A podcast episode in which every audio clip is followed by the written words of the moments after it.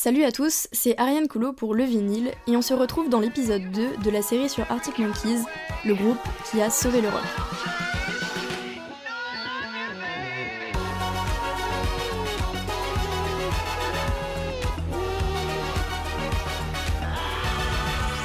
Le vinyle Aujourd'hui, je voulais vous parler de leur album AM et plus précisément de leur titre Do I Wanna Know? Dans l'épisode 1, que je vous invite à écouter si vous ne l'avez pas encore fait, je vous ai en gros donné le contexte. J'ai raconté l'histoire d'Arctic Monkeys, leur début, leurs quatre premiers albums, mais j'ai décidé de prendre le temps de m'arrêter dans ce deuxième épisode sur leur cinquième album, AM, sorti le 9 septembre 2013, parce que cet album, il n'est pas comme les autres.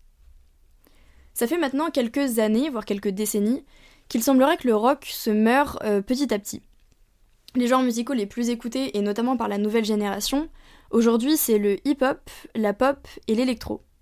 Le rock c'est plus tout à fait à la mode, sauf que le slogan d'Arctic Monkeys c'est Don't Believe the Hype. Et on va voir qu'ils ont plutôt bien réussi à nous le prouver. J'avais clos le, premier épisode sur la sortie des deux derniers albums, euh, Humbug et Suck It and See, en soulignant la nouvelle ligne musicale que le groupe avait voulu prendre malgré le fait que moi j'ai beaucoup aimé à titre personnel ces albums et que globalement ils ont reçu des bonnes critiques, ils n'ont pas eu le même effet que leurs prédécesseurs. Et on pourrait ainsi penser que cette nouvelle ligne artistique de rock plus lent, plus apaisé, euh, voire plus mature, n'a pas fonctionné. Or, pour comprendre euh, cet épisode, il faut changer de perspective. On va essayer de prendre un peu de recul et de ne pas penser en termes d'album, mais plus en termes hum, d'évolution musicale. Et vous allez voir que ces deux derniers albums, c'était en fait la construction vers le succès majeur d'Arctic Monkeys et une des plus grosses révolutions du rock, AM et Do I Wanna. On va euh, d'abord écouter euh, le, le, morceau Do I Wanna Know, donc pas en entier mais une grosse partie, et puis ensuite on va tenter de l'analyser pour comprendre ce qui rend cette musique si révolutionnaire.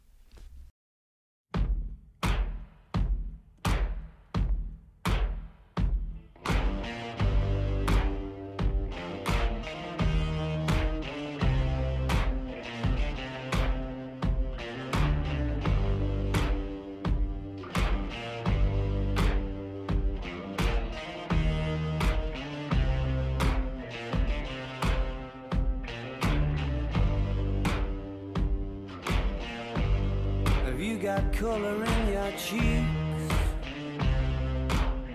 Do you ever get that feel that you can't shift the tide that sticks around like summits in your teeth? Are there some aces up your sleeve? Have you no idea that you're in deep? I dreamt about you nearly every night this week. This tune I found that makes me think of you somehow when I play it on repeat until I fall asleep, spilling drinks on my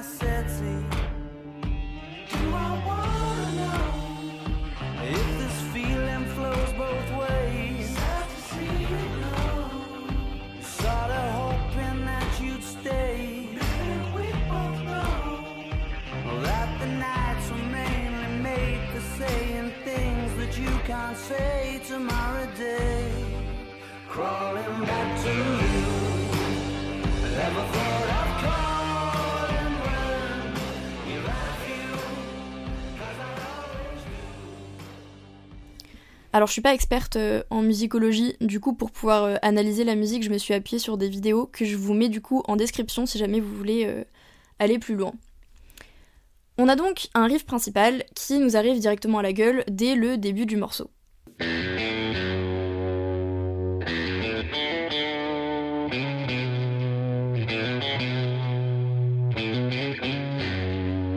Déjà, le tempo de ce riff est nettement plus lent que la moyenne. Estimé à 85 battements par minute, c'est bien en dessous de Highway to Hell par exemple avec 115 BPM ou même de Come As You Are avec 120 BPM. Et cette lenteur, elle a à voir avec un homme dont je vous avais parlé dans le premier épisode, Josh Homme. Josh Homme, chanteur et guitariste des Queens of the Stone Age, figure de proue de la musique et notamment du rock, qui a collaboré avec euh, les meilleurs allant de Nirvana à Led Zeppelin, eh bien, c'est lui qui est à l'origine de cette lenteur. Dans une interview de 2014 dans Uncut Magazine, Alex Turner parle de Josh Homme en ces mots. Il a du charme, il sait te persuader de faire des choses. On n'avait jamais joué de riff lent et lourd, c'était un nouveau monde pour nous. Je ne sais pas si on serait allé dans cette direction sans lui, il nous disait toujours c'est plus dur de jouer lentement. Mais la révolution ne tient pas que de ça, en fait c'est vraiment beaucoup plus impressionnant. Quand Arctic Monkeys disent ne pas croire la hype, en fait, ici ils l'ont plutôt utilisé. L'album AM a effectivement été créé et pensé comme un album de RB. Alex Turner dit dans le Q Magazine Je pense qu'on a entamé une nouvelle phase avec Do I Wanna Know. On a eu cette idée pour l'enregistrement de prendre la perspective d'un producteur de RB en termes de composition et d'appliquer ça à un groupe de rock. Manipuler nos instruments pour créer des blocs de construction pour les morceaux, un peu à la manière de Timbaland. Alors, petit aparté Timbaland. Euh, Timbaland, c'est qui? C'est un rappeur et producteur américain qui est assez simplement à l'origine des plus grands morceaux de rap et de RB. Il a travaillé avec Madonna, Pharrell Williams, Rihanna, Jay-Z, Drake, Beyoncé, Shakira, Katy Perry, David Guetta, Neyo, Pitbull, Ludacris et plus étonnant, M. Pokora. Euh, et oui, c'est vrai, c'est sur le titre Dangerous pour les curieux. Donc on, va s'écouter un morceau de, de Timbaland, écoutons The Way I Are.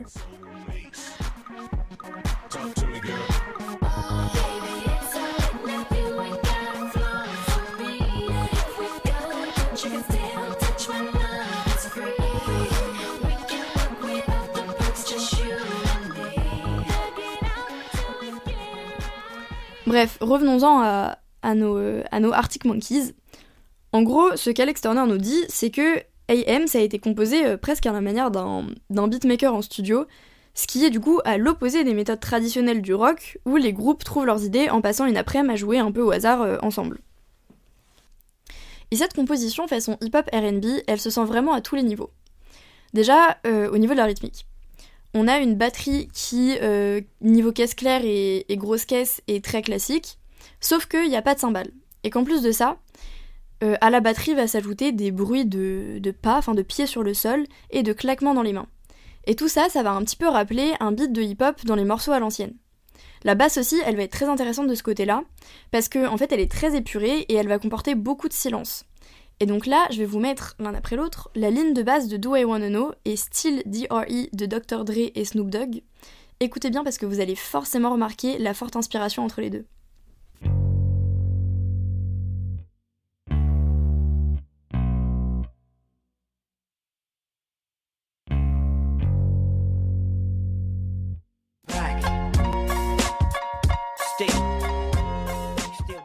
Cette inspiration hip-hop, elle est aussi visible dans l'utilisation des chœurs.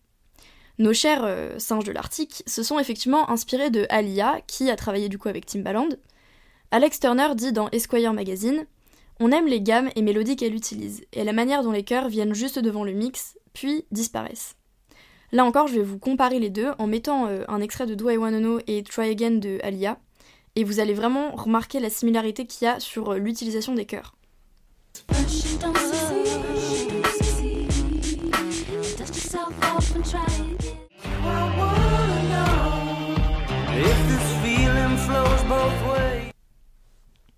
Finalement, sur les paroles aussi, Alex Turner s'inspire du hip-hop. Bon, alors rassurez-vous, il s'est pas mis euh, à rapper euh, tout d'un coup, mais c'est plutôt sur les thèmes et la structure qu'il a crédité les rappeurs. Il a dit, je cite, avoir beaucoup écouté Lil Wayne et Drake, et avoir aimé la manière dont ils parlent de quelque chose à l'envers. En fait, ils parlent de quelque chose et ils disent ce que c'est dans la ligne d'après. Et du coup, à ce propos, Do I a été comparé à Marvin's Room de Drake parce que les deux auteurs abordent le même thème, euh, c'est-à-dire des mecs euh, bourrés qui essayent de récupérer euh, leur ex, enfin, ou en tout cas de, mieux comprendre la situation. Ce à quoi Turner a répondu Parce que son morceau porte sur Ed Bourré et appeler son ex, je pense que Drake et moi ne sommes pourtant pas les seuls à avoir fait ça. Mais du coup, vous pourriez me dire, bah d'accord, mais si Do I Wanna c'est bien, c'est parce qu'en fait c'est plus du tout du rock, c'est plus du tout du Arctic Monkeys, en gros c'est juste du hip-hop. Eh bien non. Ce qui fait que cette inspiration hip-hop elle est si révolutionnaire, c'est justement parce qu'elle est excellemment bien intégrée dans le genre du groupe, le rock. En fait, il s'agit pas simplement de combiner les deux genres comme ça se faisait beaucoup par exemple au début du, rap où il y avait beaucoup de rappeurs qui rappaient sur des samples euh, de, riffs de guitare. Ici, c'est pas trop cette idée-là. L'idée c'est vraiment d'avoir ce hip-hop en inspiration dans la création de l'album, mais que ça soit jamais à défaut du rock. Effectivement, Do I Wanna Know est enregistré sur deux guitares. Une guitare de 12 cordes qui donne un son euh, un peu métallique et une guitare 6 cordes qui vient réharmoniser le mix. Et je peux vous dire que deux guitares, donc du coup, je pense qu'en tout ça fait 18 cordes, ouais c'est ça, 18 cordes qui se mettent à jouer le riff de Do I Wanna Know, c'est sûrement pas du hip-hop. Et justement, ce riff très simple à la base d'un morceau, c'est ça l'essence du rock. De même, les cymbales de la batterie, elles reviennent quand même sur des parties du morceau pour rappeler cette consonance rock. Et le public, il avait aussi peur que le groupe, ayant produit du coup son album aux États-Unis, perde un peu sa, britannicité. Or, Alex Turner, il a gardé son fort accent du, Yorkshire, ainsi que du coup ses contractions euh, comme Sumat pour Something, Out pour Anything, Nout pour Nothing, et j'en passe. Les thèmes en soi restent les mêmes, tout en étant écrits de manière plus sexy et plus mature. Et puis, surtout, le morceau il apparaît dans l'album AM, qui est quand même un album très largement rock. Dans leurs inspirations, ils ont effectivement le hip-hop, mais ils ont aussi euh, des titans du rock. Par exemple, ils ont cité David Bowie ou encore Black Sabbath. Je vais vous faire écouter d'ailleurs Arabella, un des morceaux incontournables de AM, puis War Pigs de Black Sabbath, et vous allez voir la, la similarité.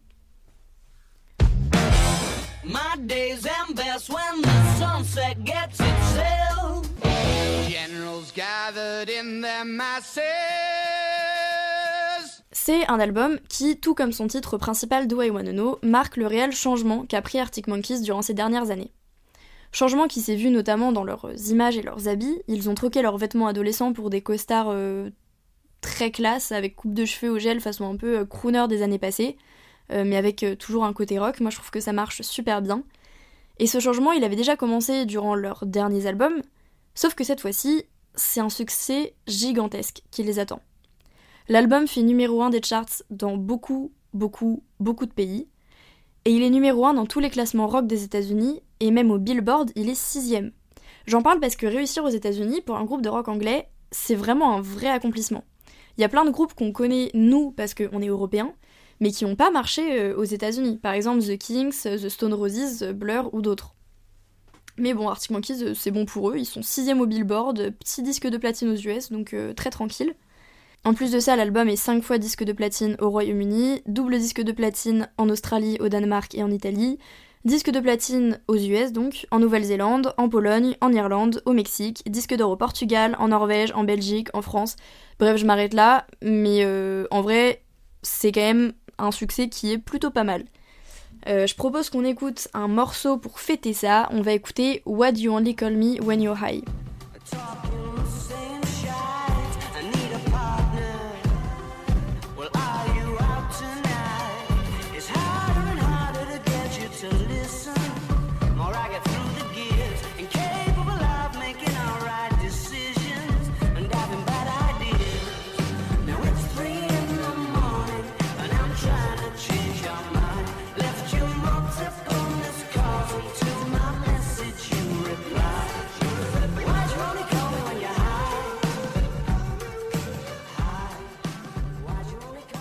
La critique de la presse est évidemment extrêmement positive. Time Out dit un des plus grands groupes de Grande-Bretagne vient de devenir encore plus grand de manière surprenante mais ô combien bienvenue. Ils ont un 10 sur 10 du NME qui explique que AM est absolument et indiscutablement le plus grand disque de leur carrière. Le Clash Magazine affirme que, s'inspirant des grands noms du hip-hop et des titans du rock, AM est construit sur des rythmes sinistres, sombres et intimidants, mais terriblement excitants. Les magazines NME et Rolling Stone ont rangé l'album parmi les 500 plus grands disques de tous les temps. Et pour couronner le tout, ils ont évidemment reçu plein de prix. Je vais pas rentrer dans les détails, mais il y a eu des Mercury Prize, il y a eu des Brit Awards, il y a eu des Q Awards, il y a eu des Grammy Awards. Bref, ça y est, Arctic Monkeys est vraiment au sommet. On écoute un dernier morceau de leur album avant de passer à la conclusion. On écoute I Wanna Be Yours. Let me be a coffee pot. You call the shots, babe. I just wanna be yours. Secrets I have held in my heart are harder to hide than I thought. Maybe I just wanna be yours. I wanna be yours. I wanna be yours.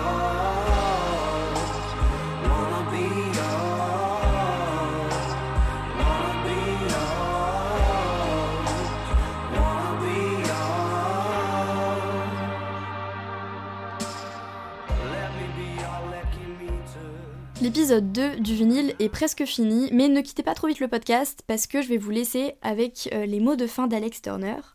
Effectivement, on a vu qu'avec AM et Do I Wanna Know, en s'inspirant de plusieurs genres musicaux différents et notamment du hip-hop, les Arctic Monkeys ont réussi à révolutionner le rock et par leur succès à raviver sa flamme dans une modernité qui laisserait croire que le rock est mort.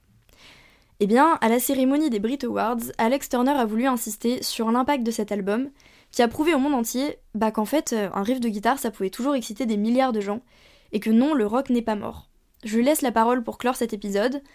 Si vous voulez voir le contenu vidéo de l'extrait suivant, qui est aussi assez intéressant, il sera posté sur l'Instagram du podcast. Et n'oubliez pas de checker l'épisode 3 sur leur évolution récente et leur dernier album. A plus